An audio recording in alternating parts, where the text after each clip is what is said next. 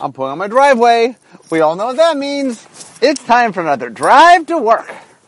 Okay, so today uh, is uh, another another one of my series. So today I'm going to revisit um, a series I'm calling 10 Things Every Game Needs. So I had done an, uh, started with a speech I gave to my daughter's fifth grade class, which turned into an article, which turned into a podcast, which is now turned into a series of podcasts. So in my um, speech slash article slash podcast, I talked about 10 things that every game needs. I'm now doing 10 individual podcasts where I talk about each one of those things by itself. So the first one in the series was all about goal or goals. So the second one is rules. So today I'm going to talk about why a game needs rules and what rules do for a game. Okay, so to start, last time I talked about needing a goal. So the first thing you have to say is, what are your players trying to do? How do you win the game? What's the point of the game? Okay, once you have a goal, the next thing you need is you start to make rules. So let me explain what that means exactly and why they're so important. So what rules are is it tells players what they can and can't do. Um, and the reason is, when I talk about the point of games, the idea of a game is something that creates, um, allows you to have a mental challenge. And part of having a challenge is games, by their nature, need to have obstacles in them. So I talked about this a bit in my article, uh, I think on the podcast too, about how normally when you design something, what you're trying to do is make it as obvious and as uh, simple as possible. Uh, an example I always use is, you know, you're designing a lamp. Well, what do you want a lamp to do? Well, normally you want the lamp, you want to understand very simply how to use the lamp. How do I turn it on? How do I turn it off? If I need to move it, how do I move it? You know, everything about it needs to be as simple as possible. That good design is elegant and obvious. But games are a little bit different. The point of a game is to create the challenge. So part of creating the challenge is you, the person making the game, have to build obstacles in. You know, if the goal is to do thing A and thing A is simple to do, then there's no challenge there. So one of the reasons the rules exist is that you are trying to create obstacles. Rules help you make obstacles. So for example, let's say the goal is go do A. Well, what you want to think of when you're writing your rules are, what are the simplest and easiest ways you would accomplish that? and then make rules that prevent you from doing that. That the rules are designed to create the challenge, to make the obstacles. So the very first thing rules want to do is make sure that your goal is not easy. Because the point of a game, and, and a puzzle, um, is to make sure that your goal is hard to get. That the, the fun of a game is overcoming the obstacles to get to the goal. Now, be aware, there's a couple different types of obstacles. Really, I'll boil them down to there's, there's two major types of obstacles. Obstacle one is the game, obstacle two are the other players. So when you create your rules, you are doing both. So obstacles for the game means player, the, to win the game, players have to do thing X. Um, so the rules might say, oh, well, you can't, like, for example, there's a game called Taboo. So the game of Taboo is, here's a word. You have to get your players to say a word. You can say anything you want to get your players to say this word. Just use talk and they got to say the word. Oh, wait, wait a minute. There is one small thing. There are five words you can't say. Now, those five words aren't any five words. They're the five words that are the most obvious words you'd want to use. Right? So taboo right off the bat says, okay, we're giving you a challenge, but then we're going to make it hard by taking away the very things you would go to first. You know, so if I'm trying to describe, you know, Elvis, and it doesn't let me say singer or, I don't know, Presley or country or song or music, it gets harder to go, oh, well, how do I, how do I get there? Um, and that's the key of a game is that they're trying to create the obstacles in there. Um, for example. I'm going to use some party games today. So Scattergories is a game where you have categories and you have to find things in categories. But it gives you the letters you have to use. So it, it might say, okay, think of animals, but then you get the letter N. Well, thinking of animals in a vacuum is not hard. Thinking of an animal starting with N, a little trickier. Turns out it's not a lot of animals that start with N. Um, well, nightingale, narwhal. There's a few. Um, okay, so the, the, the, so number one is your game is creating obstacles for the game to get in the way of the players. That's number one. The second thing is it is creating obstacles by usually pitting the players against each other. Now, there are cooperative games. Um, the traditional game, there's one winner. I'm talking about that today. Um, there are plenty of cooperational games. So there, there, are games in which the teams are all working together. Like, um, there are definitely games in which it's you, the players, versus the game. And that would be more of the first category where the game creates the obstacles. In a lot of games, though, there is the other players. And the reason the other players are a good obstacle is, is a couple things. Number one, which is, um, part of the fun of playing a game is having interesting obstacles. Well, other players create very interesting obstacles. You, as a game designer, you can build things in, but you're not going to come up with some of the things that the players will come up with. Especially because the players usually know each other and have some dynamic, and that part of the fun of a game is social interaction. Um, I did not list social interaction as one of the 10 things every game needs, but it is one of the things that every game through the things I've already listed, you know, one of the, one of the things we're trying to create is social interaction. You know, I mean, games are about mental challenge, but they all also are about interacting with other people. I mean, obviously not solitaire games, but most games aren't solitaire. Um, so making the other players obstacles does a bunch of things. One, it creates more challenges that the game designer doesn't have to distinctively make. Two, it also makes a lot of interesting dynamics, which is if you and I both want the same thing, oh, well, now I have to sort of think about what you're going to do. And trying to outthink other players is very, very interesting. You know, um, there's when a game designer makes a game, there are so, only so many things that they can do to sort of provide obstacles. Having that extra layer of having other players means that you have to sort of fight the elements of the game, which the game designer did, but also the other players that can come up with stuff that the game designer won't. Um, a very so the most common way to do this is if you have a singular winner and there's a singular goal and only one person can win, then the other players become obstacles because they want to do the thing before you do the thing. Um, so, for example, there I'll, I'll use um, so diplomacy or risk really. Um, so there's a bunch of games that are combat games where you have a map and you're trying to get control of certain unit, you know, certain certain areas are valuable, and if you can get control of them, you up the strength of your of your army, if you will. Um, and so the game is about conflict where you're fighting other people to try to get control of that. So in this kind of game, what's interesting is um, I have to interact with other players to figure out how to maneuver this, and you know the game designer can create a board that allows interesting dynamics, but then the players get to add on top of that. You know, for example, the way diplomacy works is you have to talk with other people and try to. Um, there's a lot of, you know, in order for me to do what I need to do, I need other people to help me and support me. Uh, and there's a lot of trade-offs, and so diplomacy is all about, okay, I will help you here if you help me there. Um, but there's a lot, uh, and a lot of thing about diplomacy is sometimes you have to betray somebody, or you do something where you change alliances because you realize the alliance you have isn't getting get you as far as a different alliance. Um, and all that, all the interaction stuff, you know, I mean, diplomacy built into it means to make people have to do this kind of this kind of interaction. But still, there's also great fun in the interaction. Like one of the things I've noticed is um, when you play a game, we'll get, we'll get to strategy later on in the series. But one of the fun things is as you play, you start to learn new and different ways to handle things. Um, and so the nice thing about having people as one of your obstacles is people will learn and that means the game will stay with the player. The game sort of increases in difficulty level as the players increase because it, it has other players learning along with them.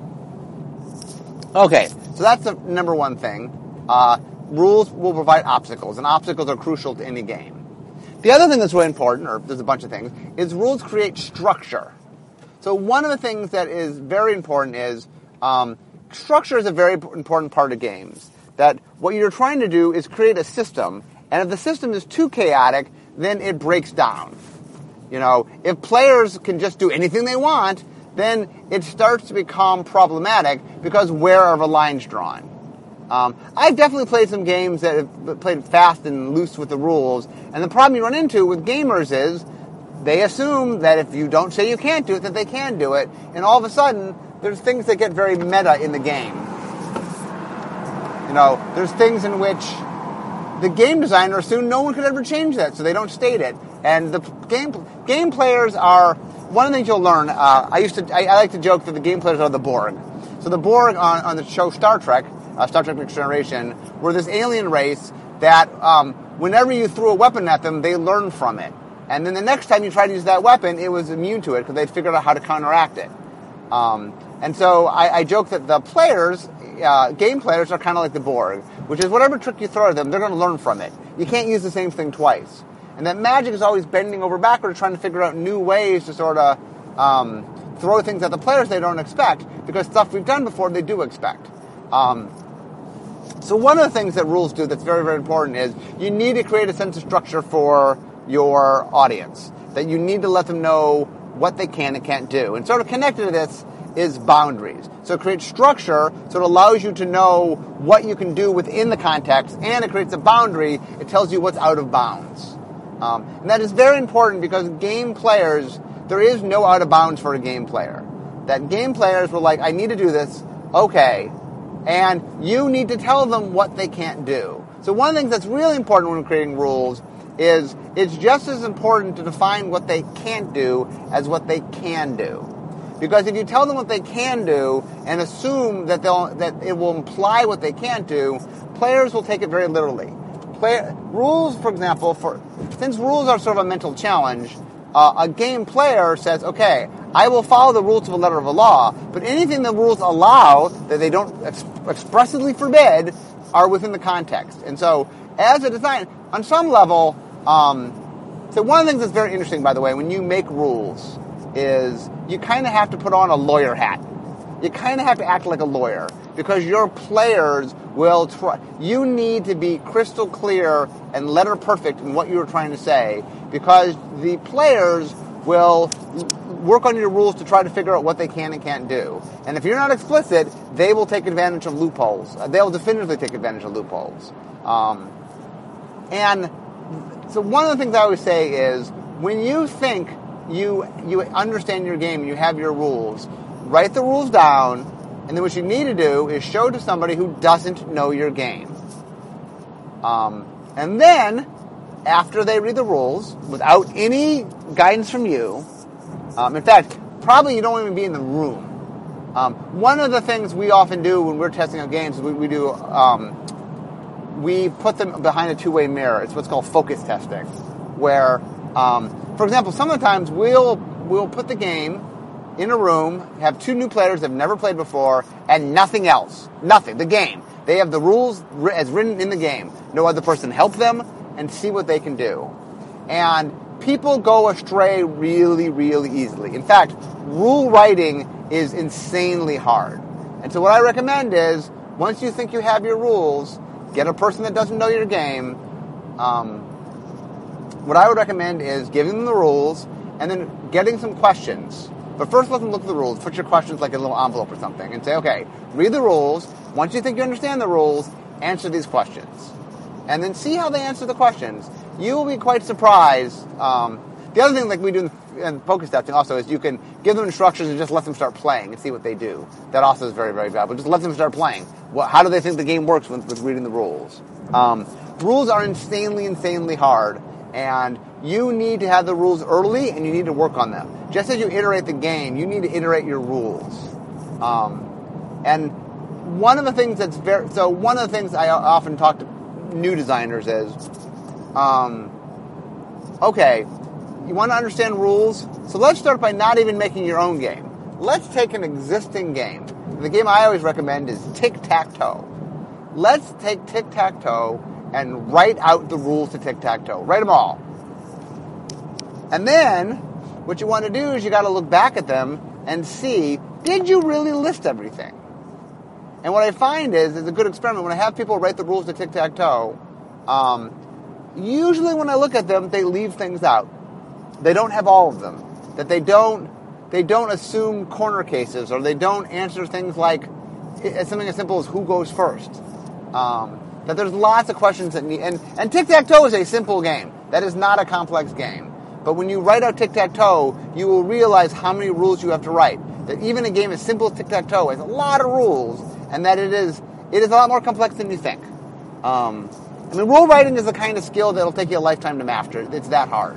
Um, but I do say if you're trying to make a game, write the rules down, write it often. Um, and so once again, make sure you declare what your boundaries are, what is off limits for the game, and then make sure that the rules are properly structured in your game.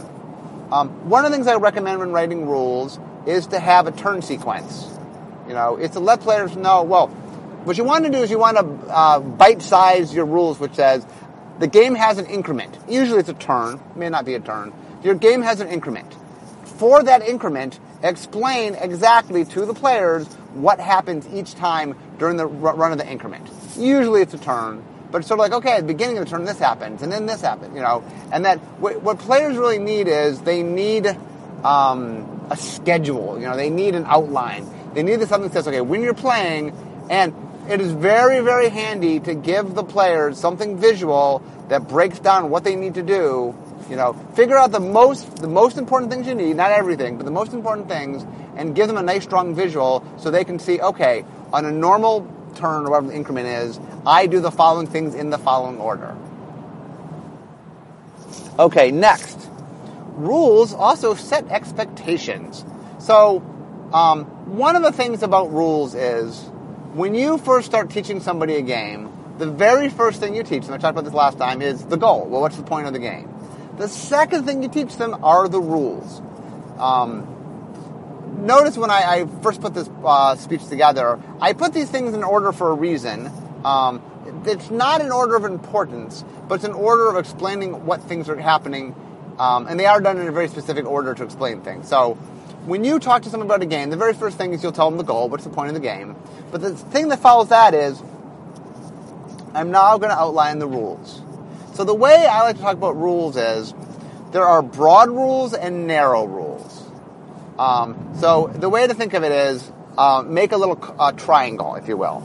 Um, and at the broad end is you cannot play the game. If you don't know this rule, you cannot play this game. This, this rule is essential for this game.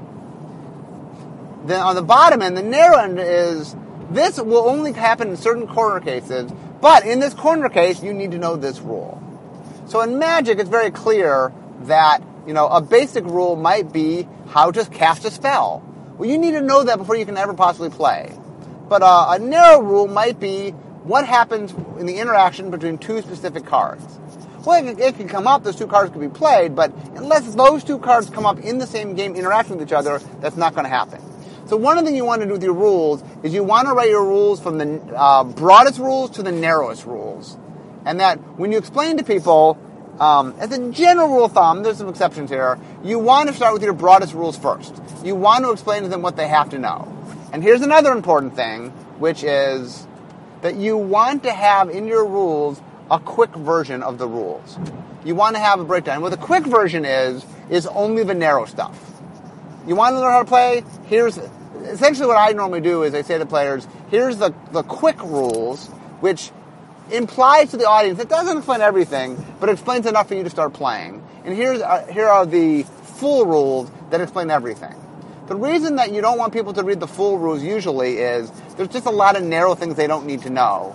And having to know things that might not come up for 50 games before they can play the first game just makes it harder to learn. So quick rules are really, really important. And with quick rules are just your narrowest rules. Um, I do find a good practice to write your rules from the narrowest to the sorry from the widest to the narrowest to understand really what your audience needs to know. Um, you also will find that a lot of those they're connective, um, and that the widest rules tend to link together, and that there's a process where you get down to the narrow rules.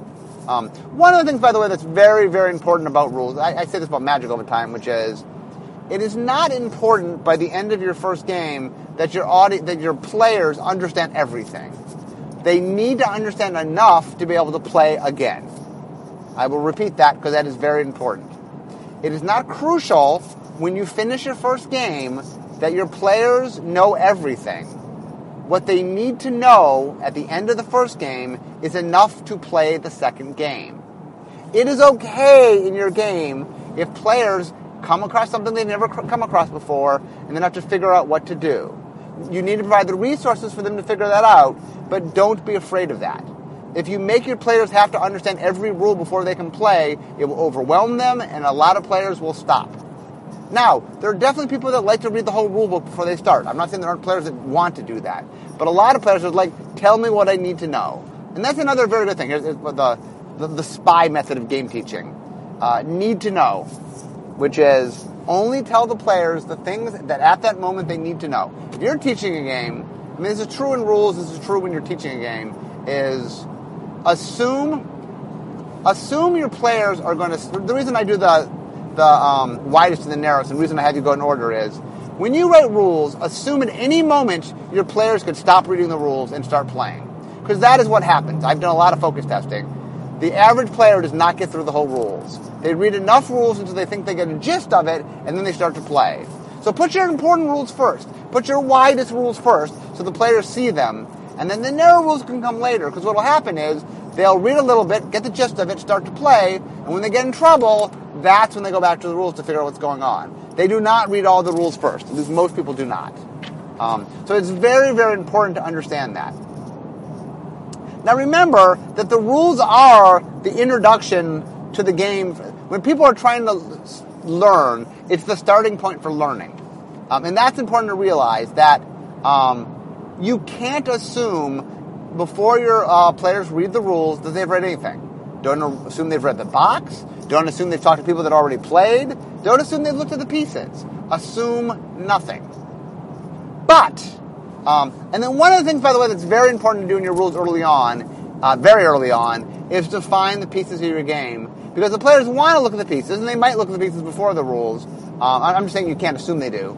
Um, but what you want to do very early on is to find what's in the box, assuming it's a game in a box. If it's if, the, if it's an online game, video games are different in that they can hide pieces that it's hard to hide in a box that's in a, a game that's in a box.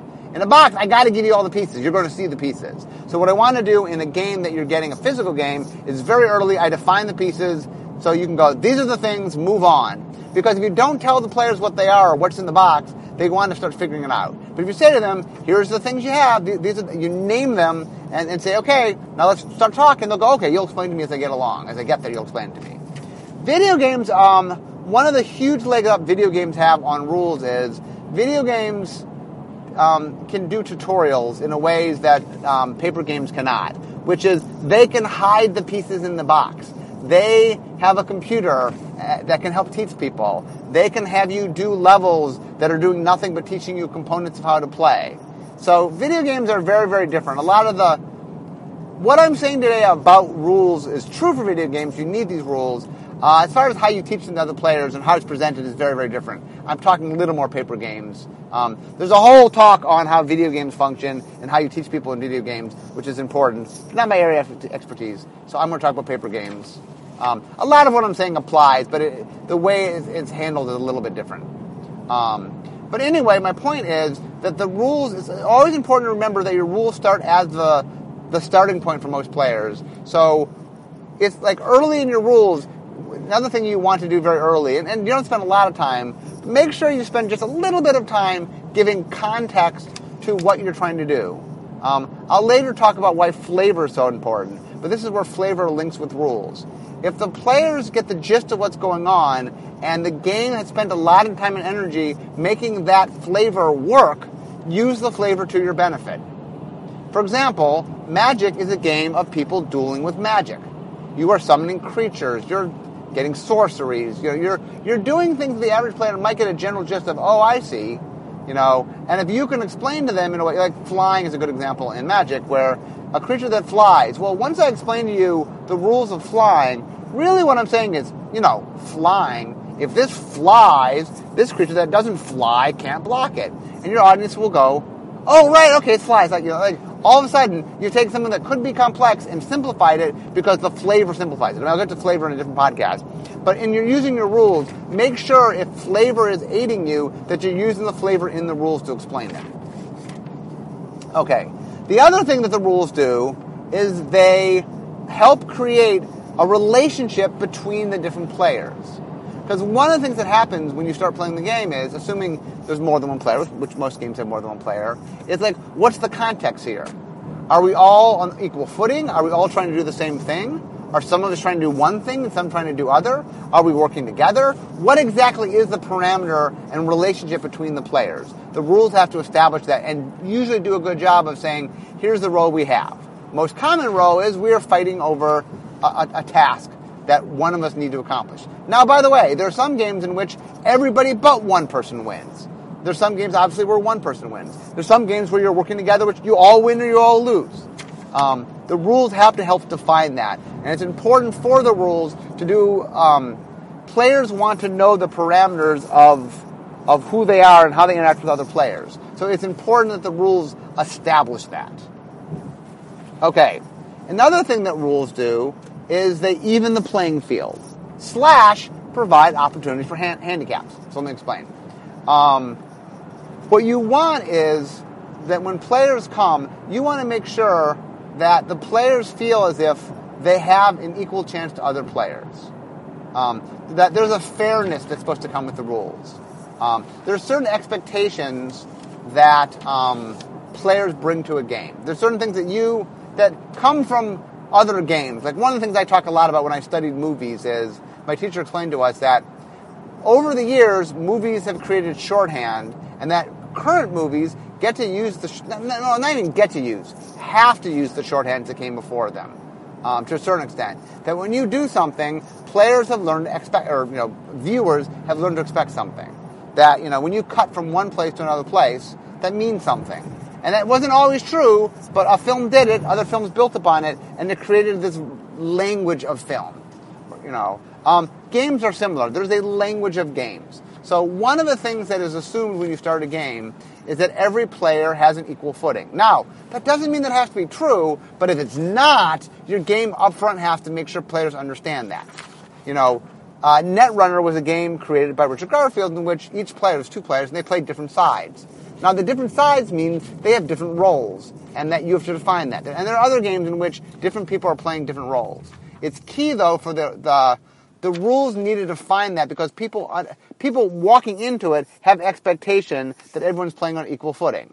Now, on the flip side, the other thing the rules do, or rules should do, is be a tool by which, if things aren't equal, that you can help handicap. So one of the things that, that is an important part of the game is um, you, the game player, if you believe that all your players are of equal footing skill-wise and don't give your game any ability um, to adjust, you will make it harder for different skill levels to play each other. Now, good game players will often handicap themselves and, and, such, but it is nice if your game allows the chance for you to do that, and the rules need to be built in such a way, usually, um, handicapping is not something you have to talk about early, that comes much, much later in the rules. But it's nice if you build into your game within the rules means by which, if there's a, um, a differential between the skill levels of your players, that the game can handle that. Um, now, there are ways that players will externally do that, especially in a team game where you get to um, pick teams.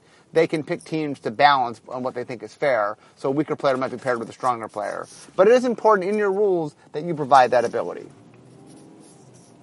Um, the other thing that rules do, this is the, my last big point of the day, is that rules allowed connection between the games. So one of the things to remember is, much like when I talk about the movies, that when I go and see a movie, every other movie somebody has played has added to the vocabulary of what movies can and can't do.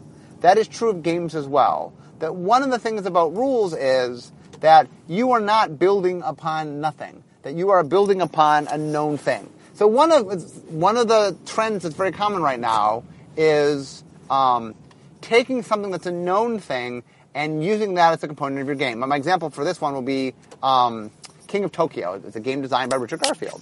So one of the key dynamics in the game is a die rolling thing, which for all intents and purposes is makes use of the dynamic of Yahtzee. So Yahtzee, for those who don't know, is a dice rolling game. You have five dice, and the way it works is you get to roll the five dice once, you may then pick up any number of dice you want, the ones you like. You don't. Have, uh, uh, Yahtzee has six dice, not five dice. Um, you may uh, re-roll any number of dice that you want, and then um, you may do that a second time. So you, you basically roll, re-roll of, of, the ones you choose to re-roll, re-roll second time. Richard made use of that, so he made use of the Yahtzee rolling. Um, now his game does lots of other things. It's not remotely Yahtzee. What the dice mean are completely different than what the dice mean. They're not even traditional dice. Um, you know, they have pictures on the sides and, and mean things in the game. Um, but by doing that, he allowed people to leapfrog in the understanding of the game. Um, Magic, for example, does something similar, which is we have a lot of stuff built into the game. So when we're teaching you a new expansion, we make sure that we make use of things you understand when we're doing it. Um, there's a lot of structure built into Magic to do that. Um, how we template, for example, is a, is a good example where how we write how rules work. If you understand how the rules work in one case, you can understand how they work in another case because we use similar language you know, whenever means something. You know, that things within have a consistency. And once you learn our language and the game has things, it allows you then to learn other things quicker. Um, so make sure that when you're building your rules, you understand other games and other shorthands that people have built up through the language of games that they've made. So by the way, one of the things people always ask me is, if you want to become a game designer, what do you need to do? Um, and the first thing I always say is, you know, how do you become a good writer? You read. How do you become a good game designer? You play. Um, and th- what I'm talking about right here is a big part of it. You need to understand um, the vocabulary of games to be a game designer because other people will tackle things that you are looking at and understanding how they solve the problem uh, is very valuable and understanding the expectation of the audience what they expect if something is a popular game, that means that the way you do something might differ a little bit to piggyback. Um, so piggybacking, by the way, I, I, did a um, whole article on this. Uh, it's, it's what Richard was doing. Piggybacking is taking a known quantity that people understand and working on it. Sometimes you piggyback on flavor, sometimes you piggyback on mechanics, but it's saying, hey, the audience comes in with expectations and you work with those expectations. So one of the reasons game design is so, uh, game playing is so important for game design is that you are piggybacking a lot of your things you're doing based on the expectation of audience knowing other games. Um, and so that is a very important tool as a game designer that you can make use of. Anyway, how are we doing today? Um, well, uh, not too bad. Uh, it, it, it, it, was starting to rain when I first left, and I always worry when it's raining, or not worry. For you guys, rain is good. It needs longer podcasts. Um, but anyway, so today I was just trying to explain to you the value and the use of the rules, of, of what, how you make rules, and what rules do for your game. Um, so next time I, I, I uh, well, um, this is an ongoing series, so you, you will from time to time. Uh, but I got eight more coming, and so I, I hope you, I hope you guys are enjoying this series. Um, I didn't know when I first started whether I could dig deep enough into each of the 10. Uh, and I, I, did experiment with goals and it worked. And uh, rules is working well. So I, I think this is going to be a fun series. Anyway, uh, thank you guys. Um, I, I've now parked in my parking space. So we all know what that means. It means it's the end of my drive to work. And I have to be making magic. So I'll talk to you guys next time.